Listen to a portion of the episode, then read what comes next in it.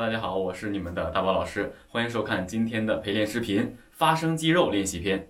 今天我们的发声肌肉练习篇呢，首先要做的第一个练习就是拉伸声带。我们简单说一下拉伸声带的一个呃运用的一个好处。首先呢，我们在演唱之前啊，很多人都说老师我们应该如何开嗓。其实在演唱之前做过有关于气息的练习，不能直接进入这个发声练习。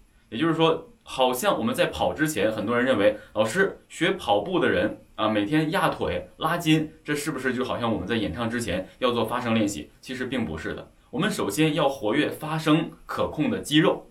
那这里面呢，我们今天所要练习的呢，就是对声带或者说我们对这个咽管啊进行一个提拉的一个练习啊。所以呢，在整个这个过程中，我们的目的是为了让演唱的过程中可以对这个喉管，或者说我们声带周边的肌肉啊，控制肌肉有一个很好的拉伸，拉伸之后方便它可以做出更多的辅助声带变形发声的一个过程。好，那接下来我们一起来进行抬头与低头吞咽，也就是我们俗称的拉咽管的这么一个过程。我来给大家做一下示范，请大家看一下技术动作。这个动作非常简单，只需要我们将头抬起啊，将这个下下巴位置对着前方，下巴位置对着前方，然后进行吞咽。请看，二三，再来一次。好，这个吞咽呢，我相信大家在做的时候呢，一定会发现说，哇，这个吞咽好像有点不是很容易控制，是不是？有人很多很多人会说，哎，我抬起来了，但是我并不能保证我吞咽第一下之后，马上还可以再吞咽第二下。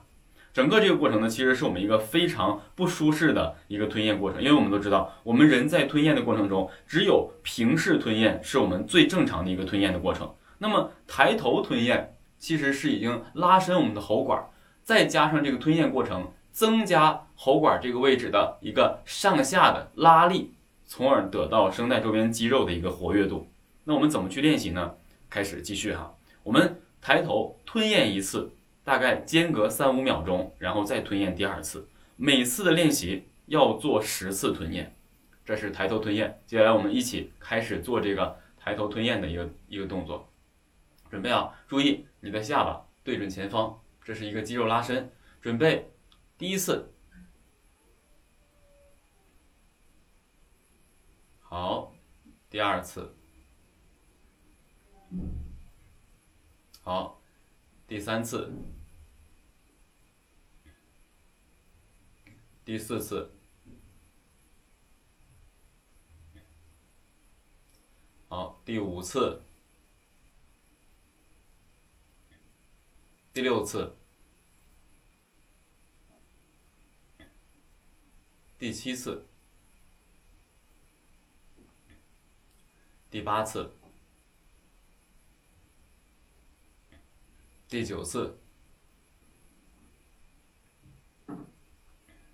最后一次。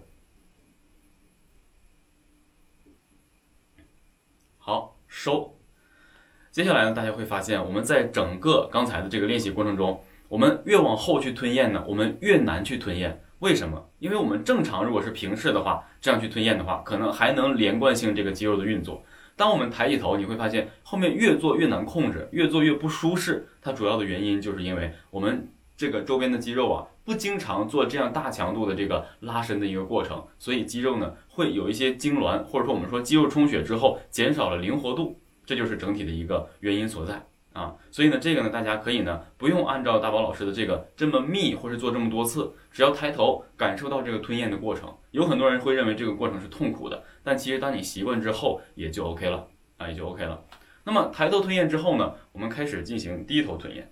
低头吞咽其实很多人说，哎，老师，我们抬头是为了拉伸这个喉管，但是低头是做什么动作呢？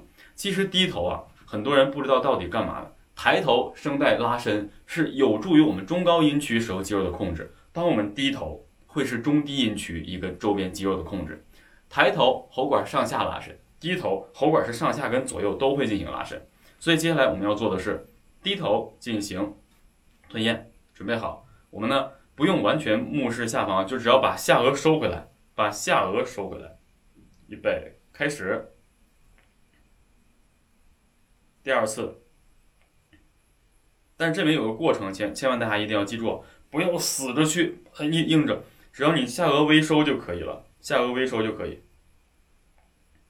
这个时候你会发现，整个舌根位置它是以这样向回收，向左右打开。第四次，第五次，嗯，第六次，第七次，第八次，第九次，第十次。